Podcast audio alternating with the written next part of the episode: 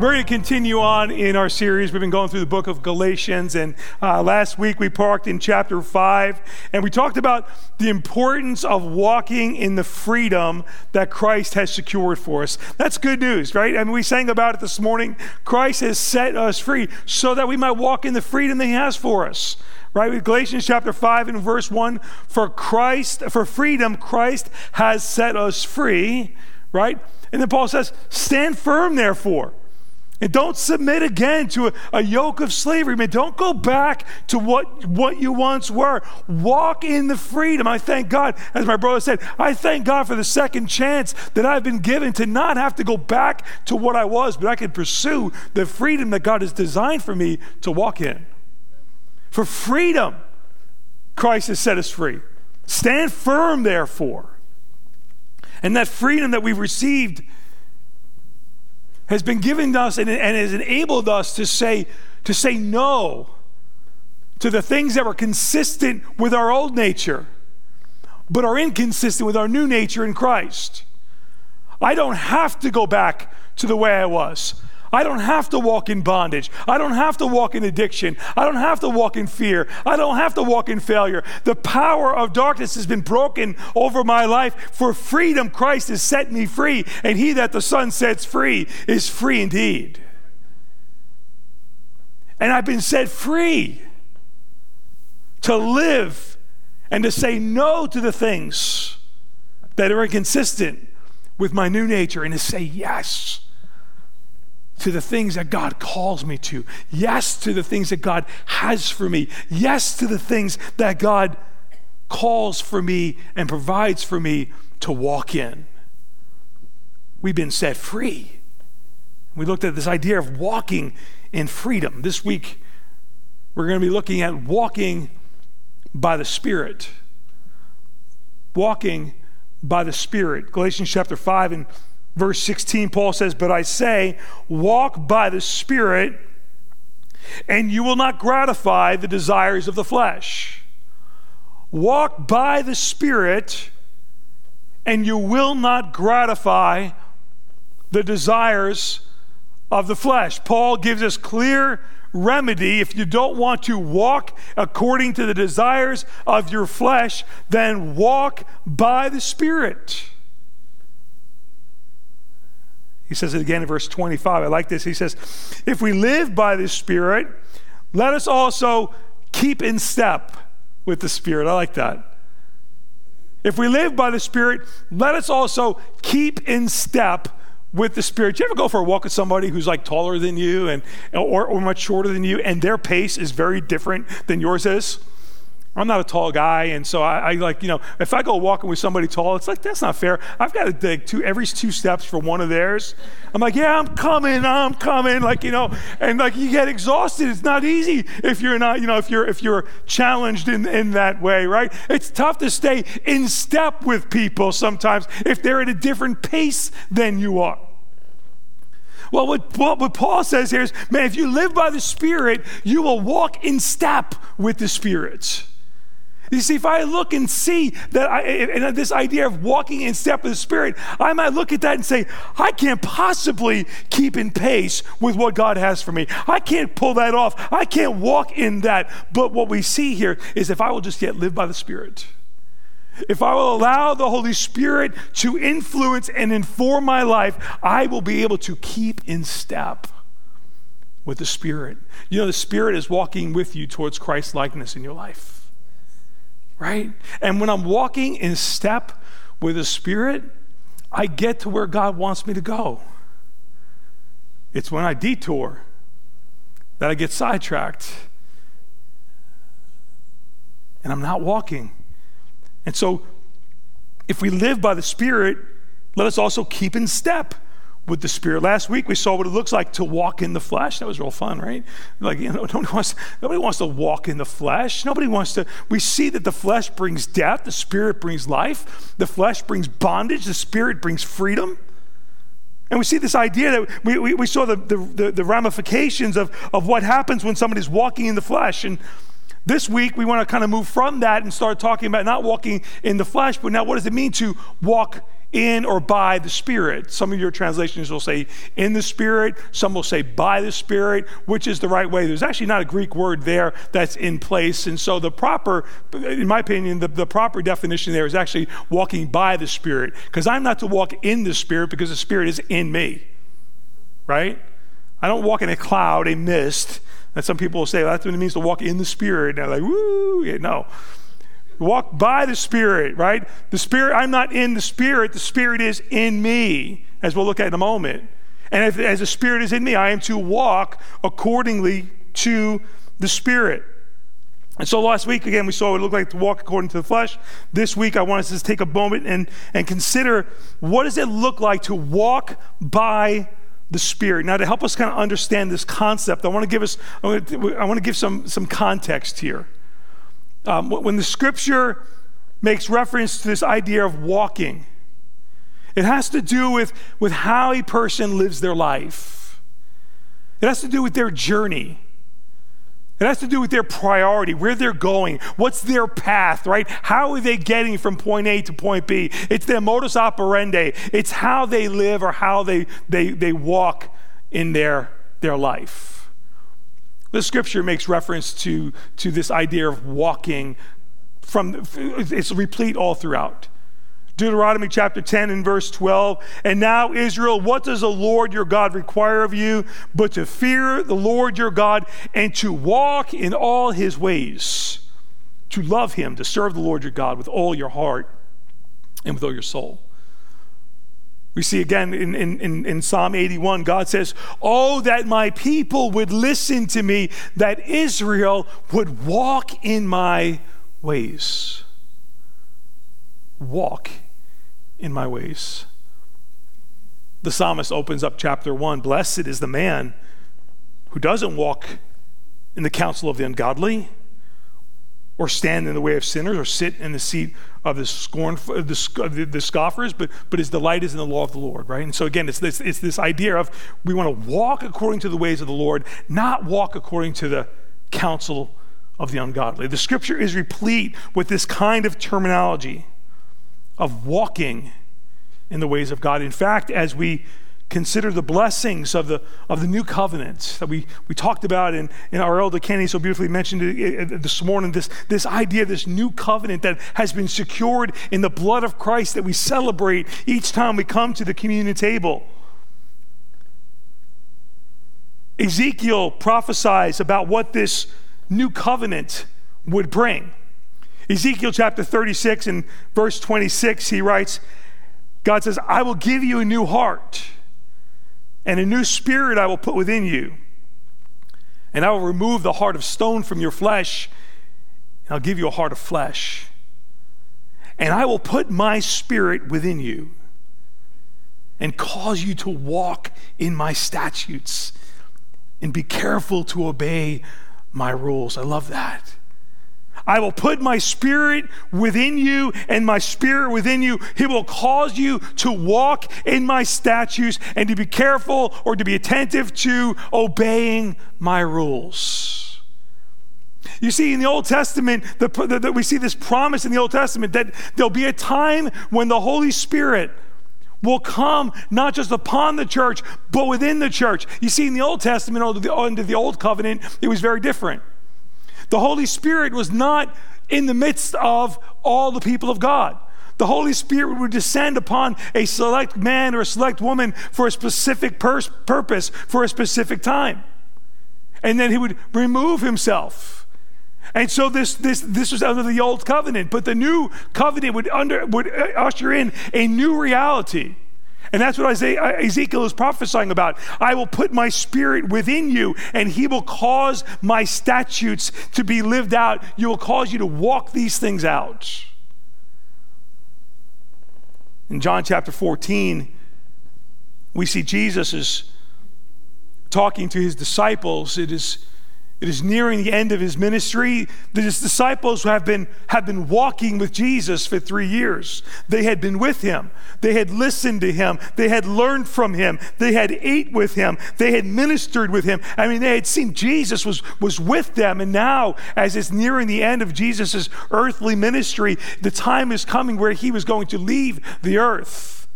And he's been making more and more comments about that to the point where the disciples were getting a little bit unsettled, a little concerned. What is that going to mean for us? And Jesus says these such comforting words in John chapter 14. He says to them, Let not your hearts be troubled. You believe in God, believe also in me. In my Father's house are many rooms. If it weren't so, would I have told you? That I'm going to prepare a place for you. But I'm going and I'm preparing a place for you so that where I am, you, you may be also. I'm going away, but you're going to see me again. And I'm going in such a way so that where I am, you may be also. His disciples obviously are concerned, perhaps even scared. What is this going to mean for them? They had, as I said, they had been walking with Jesus for all those years. That was their reality. What will come of them now? And Jesus continues and he says to them, If you love me, you will keep my commandments. And I will ask the Father, and he will give you another helper. I like that. This another helper is actually one just like me is what Jesus is referring to God in your presence, another helper. And he will give you another helper to be with you forever. Even the Spirit of truth, whom the world cannot receive because it neither sees him nor knows him. You know him, for he dwells with you and will be in you. Speaking of the Holy Spirit that is going to come upon the church.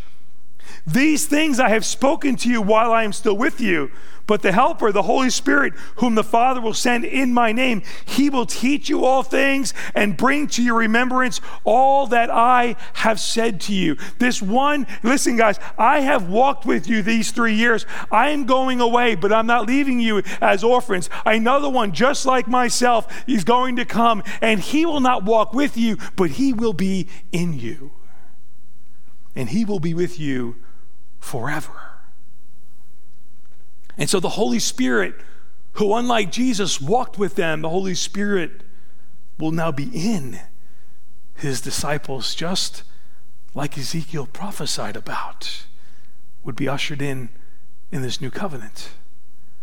You fast forward a little bit, and, and, and now we're, we're, we're, you know, Jesus is arrested, right? He's betrayed, he's arrested, he's crucified, he dies, he rises again, he walks amongst the people for 40 days, and, and then right prior to his ascension into heaven, he says to his disciples, Listen, you will receive power when the Holy Spirit has come upon you.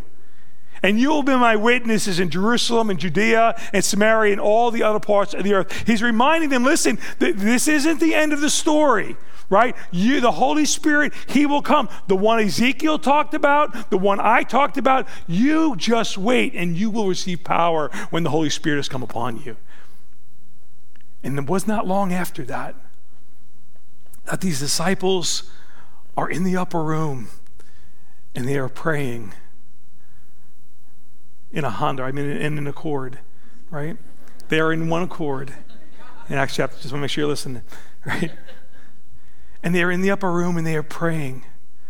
And suddenly, I love this, in Acts chapter 2, verse 2, and suddenly, suddenly there came from heaven a sound like a mighty rushing wind and it filled the entire house where they were sitting. Could you just take a moment of pause and imagine what that must have been like? A lot of times we think, wow, that must have been really cool to feel a wind go. No, no, no. It's not that a wind came through. He says the only thing we can kind of possibly compare this to is like a is like a mighty rushing wind. I don't know how else to possibly describe the, the, the arrival of the Holy Spirit upon the church, but it's kind of like, I don't know, like this mighty rushing wind that it comes upon them as they're as they're in prayer and it filled the entire house where they were sitting.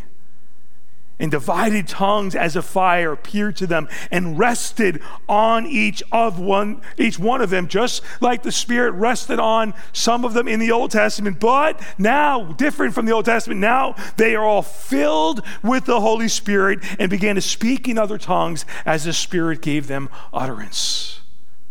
Wow that which was prophesied centuries earlier that which jesus had talked about the Holy Spirit arrives on the scene. And it is at this moment that the church of Jesus Christ is birthed.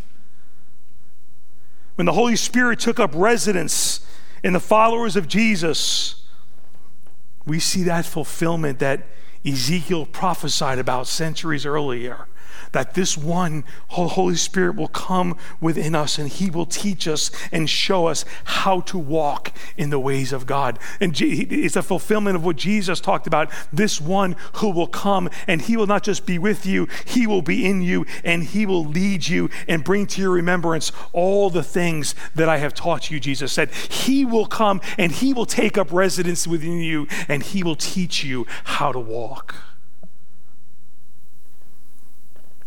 And just as we as was promised in Ezekiel 36, the Holy Spirit within you will enable you to walk the path that God has called you to walk in. Why did I spend so much time on, on that this morning? Because I want you to know that when God calls you to walk in the Spirit or walk by the Spirit, he has provided a way for you to accomplish that which He's calling you to do.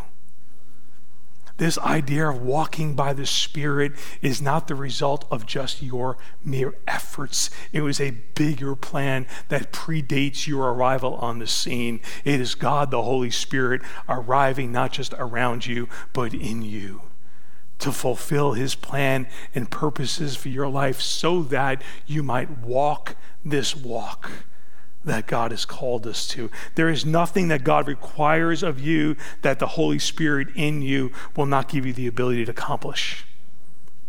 You know that? I mean, God's not cruel. I've done that to my kids a couple of times. And we're like, hey, you know, try and do this, knowing full well they can't do that. Like, you know, let me see you move the car. You know, like pick it up. You know. God doesn't do that. God, God doesn't like God doesn't say, here's how I want you to live, here's what I want you to do, fully knowing we can't possibly do it. But God gives us the ability and the grace to pull off that which He's called us to do and to do it in a way that's honoring to God and pleasing to Him. There's nothing the Holy Spirit would call you to do that doesn't give you the ability to do. And so, as we saw last week, the, the ability to say no to the desires of the flesh is directly connected to our willingness to walk in the Spirit. When that person says me, I just can't do that, well, what are you filling your mind with? What are you filling your time with? He says in verse 16, I say, walk by the Spirit, and you will not gratify the desires of the flesh. To walk by His Spirit is to ask the Holy Spirit to chart your course.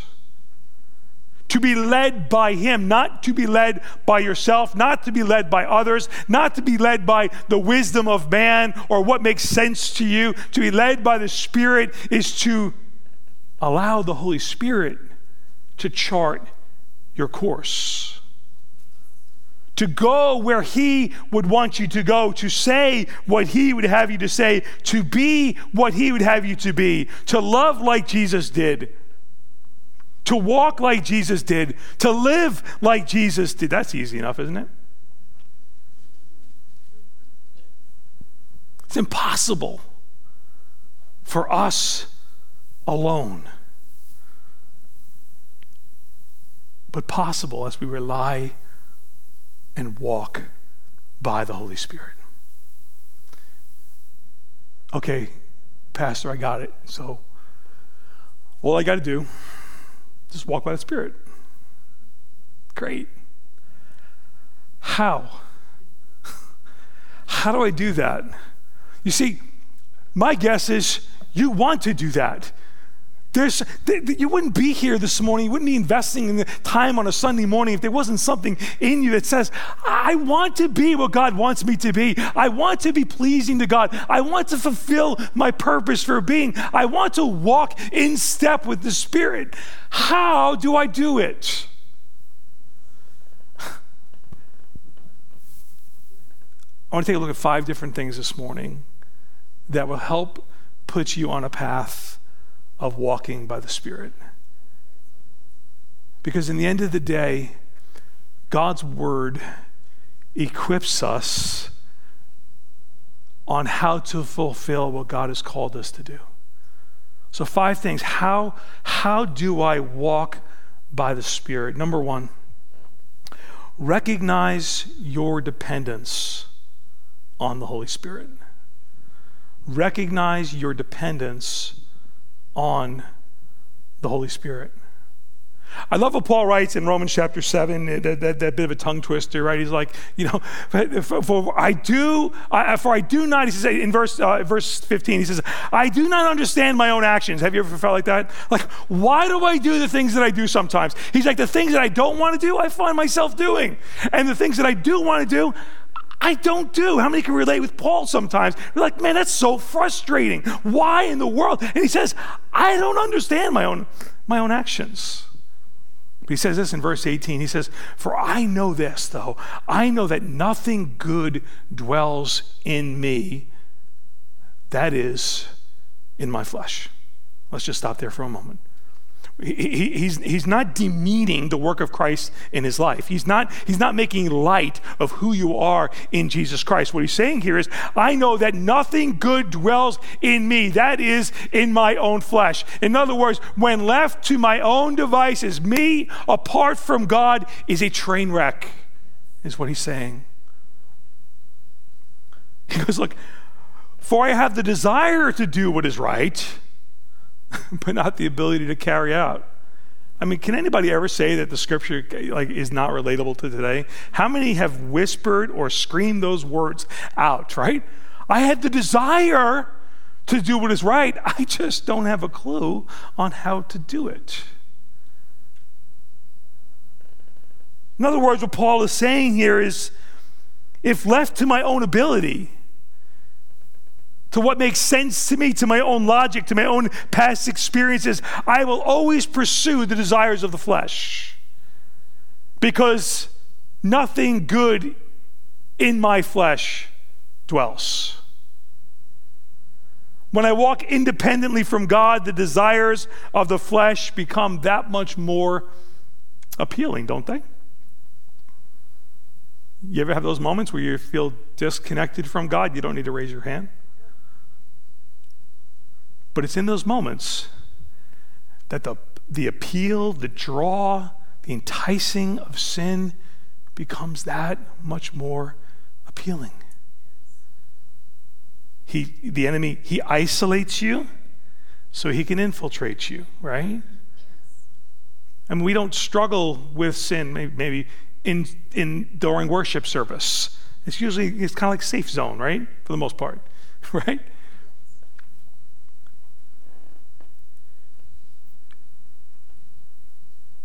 When I walk independently from God, the things of the world, the things of my flesh become that much more appealing. Can I, can I tell you that I live with constant awareness of my dependence upon the Holy Spirit? I, I don't say that to brag, and that's certainly not, that's, I'm not saying that to sound humble. I'm just very self aware. I just recognize that if I'm not relying on the Holy Spirit, I'm relying on me, and I have gotten me in trouble many a time.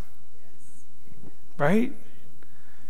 When I recognize how much I need the Holy Spirit to walk this walk, when I go into my day aware of the sin that will be around me, the temptations that will be before me, the unashamed display of impurity in the world around us, I recognize my dependence on the Holy Spirit of God within me and appeal to His filling in my life to inform the way I should live my life. When I recognize what is awaiting me, I recognize the fact that I need Him. Every single day.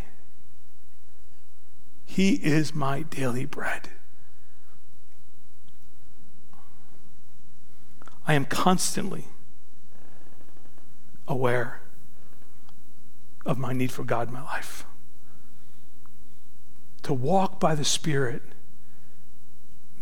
requires our recognition of our dependence upon the Holy Spirit in our lives. Secondly, recognize your dependence on the Holy Spirit. It's number two, relinquish control of your will. Isn't that easy? Just relinquish control of your will. That's hard sometimes. But that's, that's how Jesus taught us to pray, right? Lord, your kingdom come, your will be done on earth as it is in heaven. I mean, here is Jesus, he's in the garden, fully knowing what the next number of hours is going to bring him. And he says, Father, if there's any other way, let this cup pass from me. Nevertheless, not my will, but your will be done. You cannot walk in the Spirit without relinquishing your will to God. Why do we pray?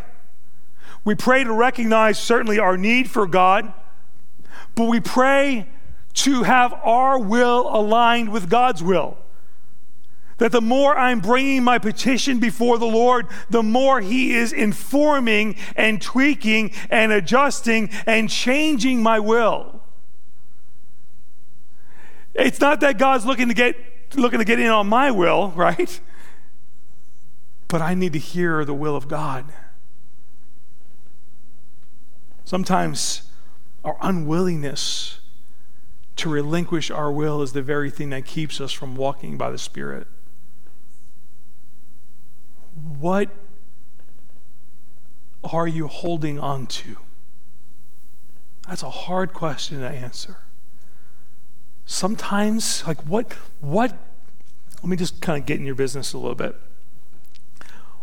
What keeps you from fully letting go and giving yourself to God?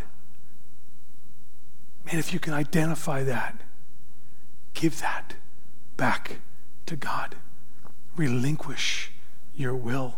Because when you relinquish your will, you, you become a recipient of God's best in your life. And it allows you to walk by the Spirit. And as you're walking by the Spirit, the blessings of God, the peace of God, the joy of the Lord, all the things that God has for you becomes your reality.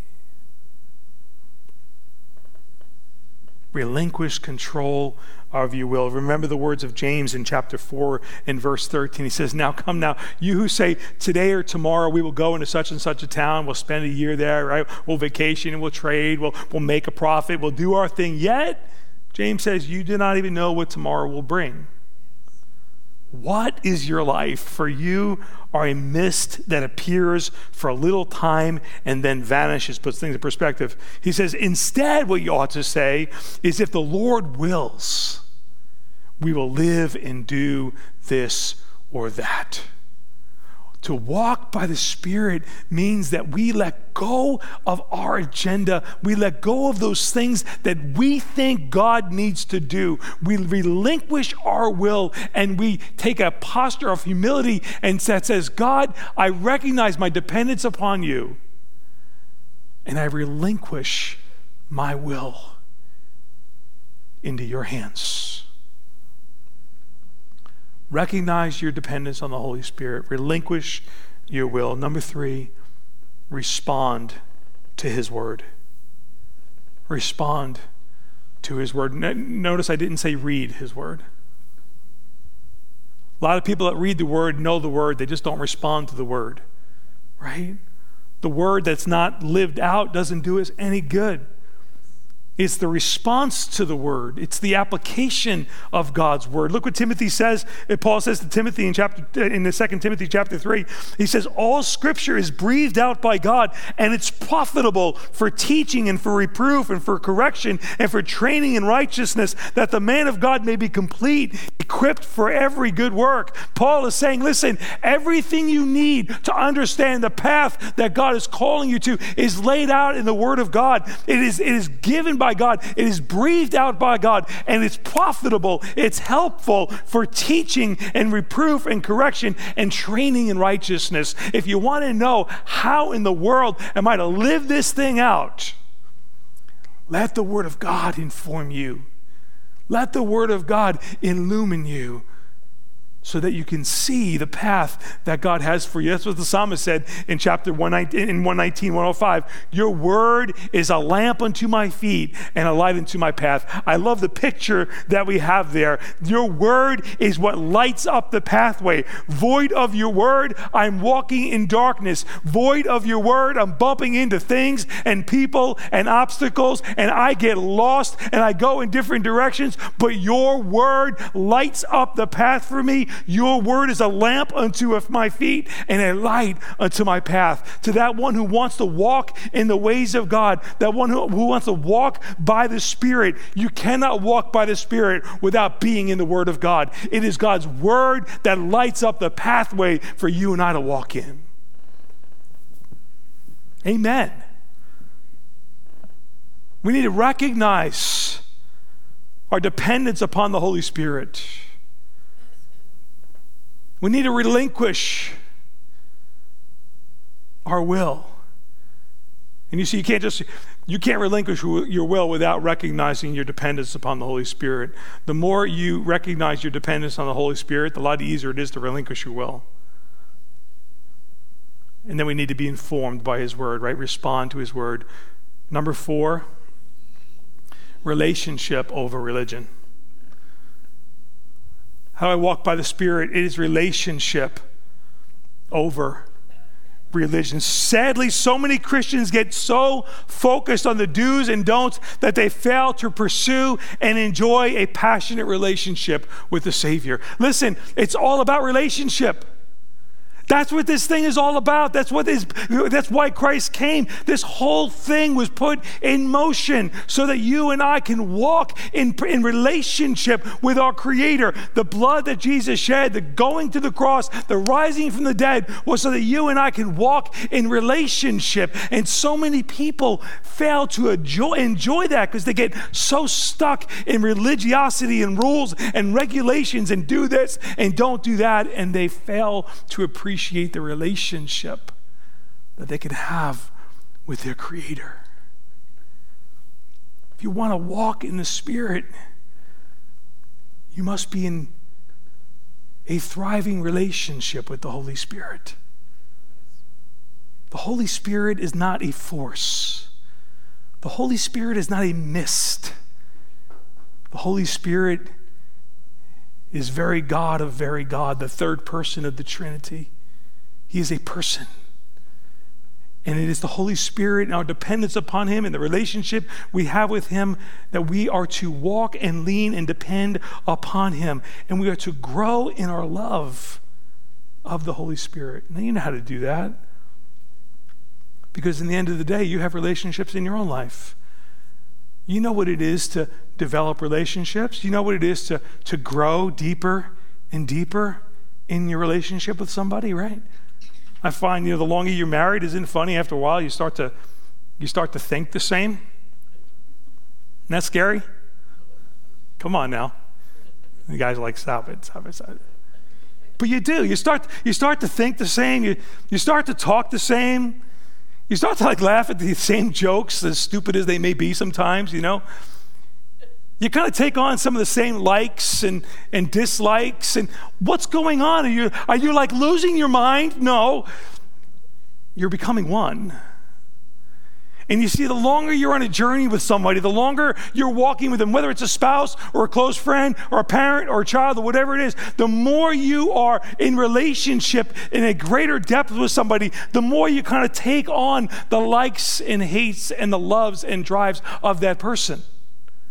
But you can't, you can't be in a good relationship without communicating with them. You can't be in a great relationship with, without having, spending time with them, without prioritizing them, without putting them first. Well, it's the same thing in our pursuit and development, developing our relationship with God. Talk to Him. I mean, do you realize that,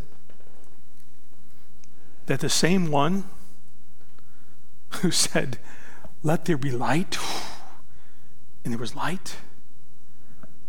The same one who spun into existence all that which is. The same one who came and was born of a virgin and went to a cross and died for us and rose again. That same one invites us into an intimate relationship with Him. I mean, that trumps any religious effort whatsoever. And sometimes we get stuck in the do's and don'ts and we miss this loving, thriving relationship that we are to have with God.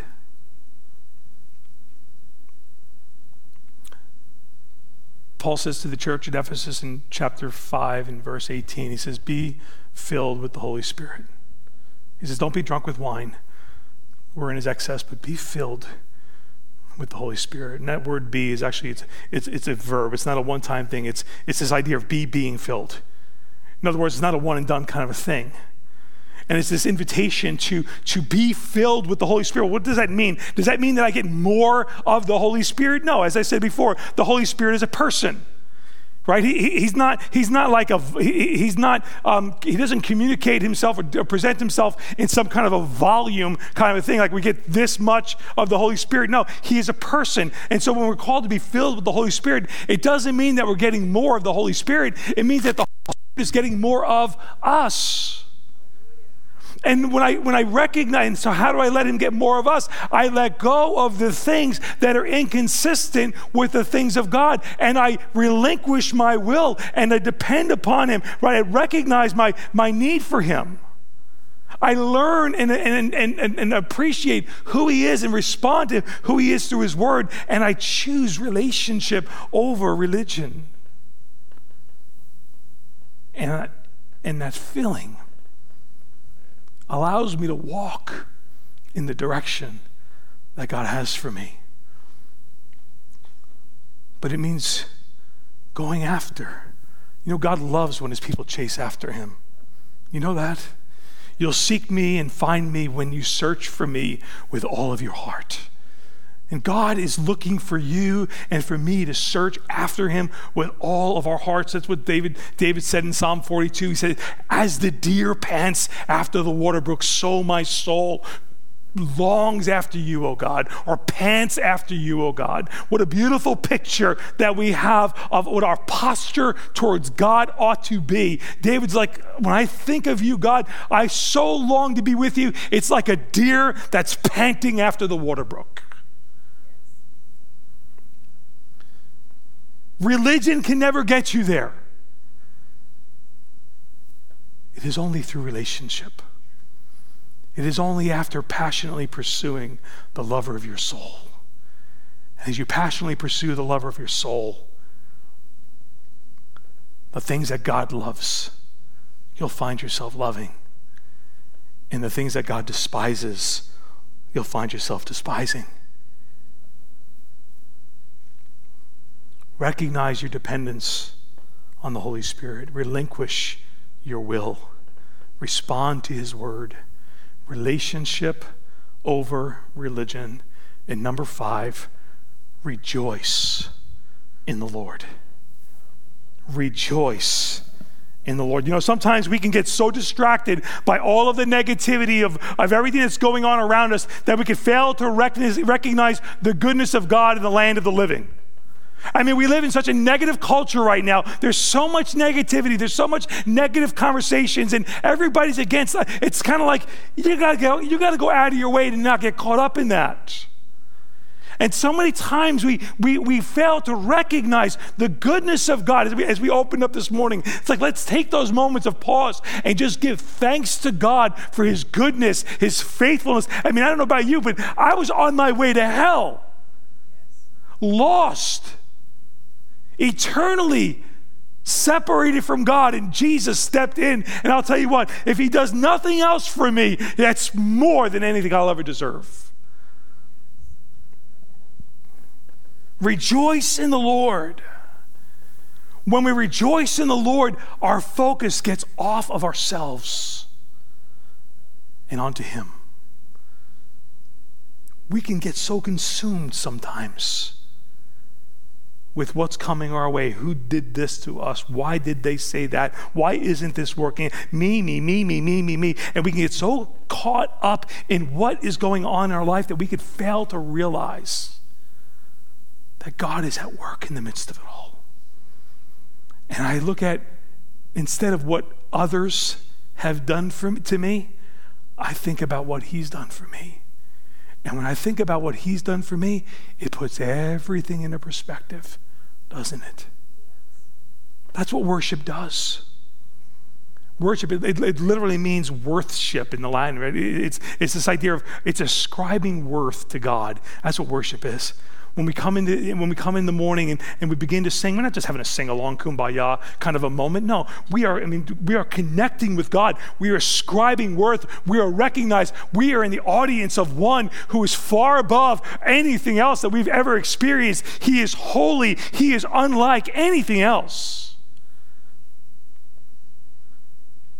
And the more we worship him, the more our perspective comes into greater focus because we were created to worship God. We were created, we are invited. We are at our best. We are firing in all cylinders when we're worshiping God. Not just, please understand, I'm not just talking about singing a song. Worship is all of life. And anything we do for God is an act of worship. The psalmist says, Make a joyful shout to the Lord, all you lands. Serve the Lord with gladness. Come before his presence with singing. Sometimes we're like, oh Lord, this is happening. What's going on here? And I can't believe they did this. And what's going to come before the Lord's presence and singing? No, he says, know that the Lord, he is God. I love that. Your, your boss is not God. Your spouse is not God. Your children are not God. Your bank account is not God. Your health is not your God. The Lord, He is God. He is sovereign over it all. It is He who has made us, and not we ourselves. We are His people, the psalmist says. We're his peeps.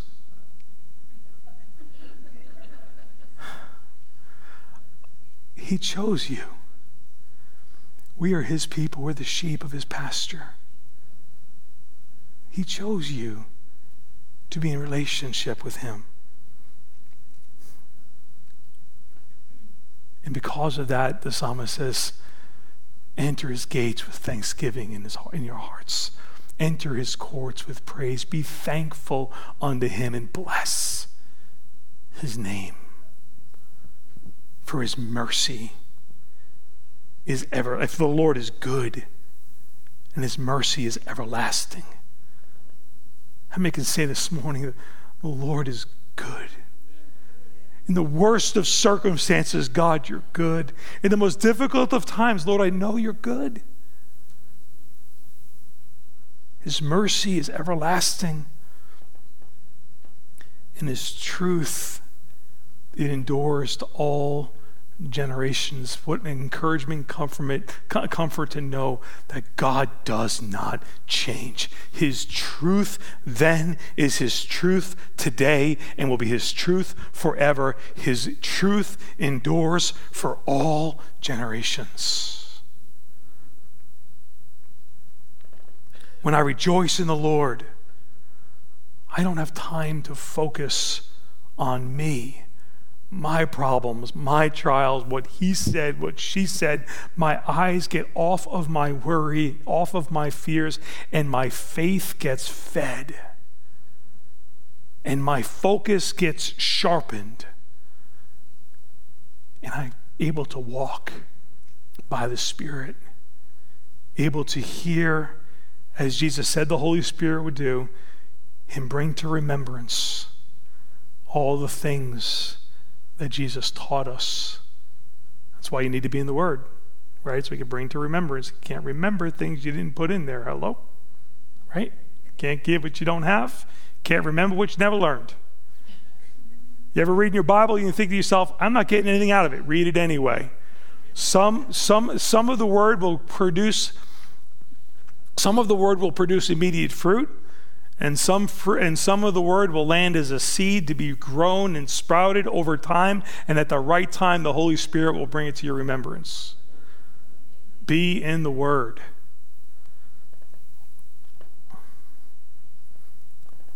The psalmist says in chapter 37, with this I'll close, he says, Trust in the Lord and do good. Dwell in the land and feed. I love this. Feed on his faithfulness. What do you feast on? Feed on his faithfulness. Sometimes we feed on negativity. We feed on insecurities. We feed on people. We feed on whatever. We feed on everything other than the faithfulness of God. You know, I think we need to have a buffet on the faithfulness of God once in a while. We need to binge, right? We need to like overdose on the faithfulness of God where we take those moments of pause and we think about the many ways in which God has stepped into our life and spared us from so much things that we deserved. And you know what? Those are just the things we know about. Eternity will reveal the many times that God stepped into our life and spared us, and we didn't even know about it. Commit your way to the Lord. I'm sorry, delight yourself also in the Lord, and He shall give you the desires of your heart. Delight yourself in the Lord.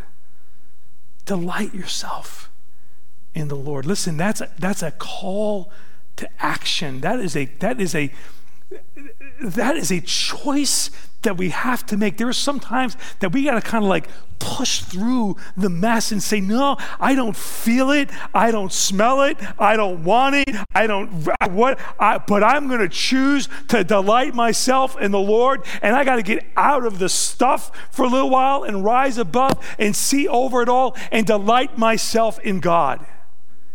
Delight yourself in the Lord. And like what he says here, and he will give you the desires of your heart. God knows what you need. God knows what he has for you. That doesn't mean like God's going to give you every desire you want. What it means here is if you'll delight yourself in the Lord, he will put into you the things you ought to be desiring. He will put into your heart the things that will bring fulfillment and purpose so that you might walk in the destiny and the plan that he has for you. And see when you're walking in that that's where the joy comes. That's where the peace comes. That's where the, the impact comes. That's where the, the fulfilling comes. That's where no matter what's going on around you you've got this sure confidence that says man i know in whom i have believed and i am persuaded that he is able to keep that which I've committed unto him. Commit your way to the Lord, trust also in him, and he shall bring it to pass. Some of you have waited a long time, I know. Sometimes God's clock is different than our clock. But that doesn't mean he's not at work. That doesn't mean he's forgotten. Delay is not denial keep committing your way to the Lord. And as you're committing your way to the Lord, as you're delighting in the Lord, as you're recognizing your dependence on the Holy Spirit, as you're relinquishing uh, relinquishing your will, as you're responding to His word, as you're choosing relationship over religion, as you're rejoicing in the Lord, you position yourself to walk by the Spirit when you're walking by the Spirit, there are characteristics that will be left behind in your life. Fruit that is consistent with the character of God. It's what we call the fruit of the Spirit. And that's what we're going to take a look at next week. So, Father, thank you for your word. For truly, it is a lamp unto our feet and a light unto our path. We thank you for how it does instruct us in, in righteousness. Father, thank you for a church family that wants to hear this. Thank you for a church family that's hungry for truth. Thank you for a church that wants to honor you. Thank you for a church that challenges me to bring the word. I pray, Holy Spirit, that we would take these words and we would respond in a way that's pleasing to you. That out of our lives, that Jesus would be seen and glorified. It's in Christ's name we pray. Amen.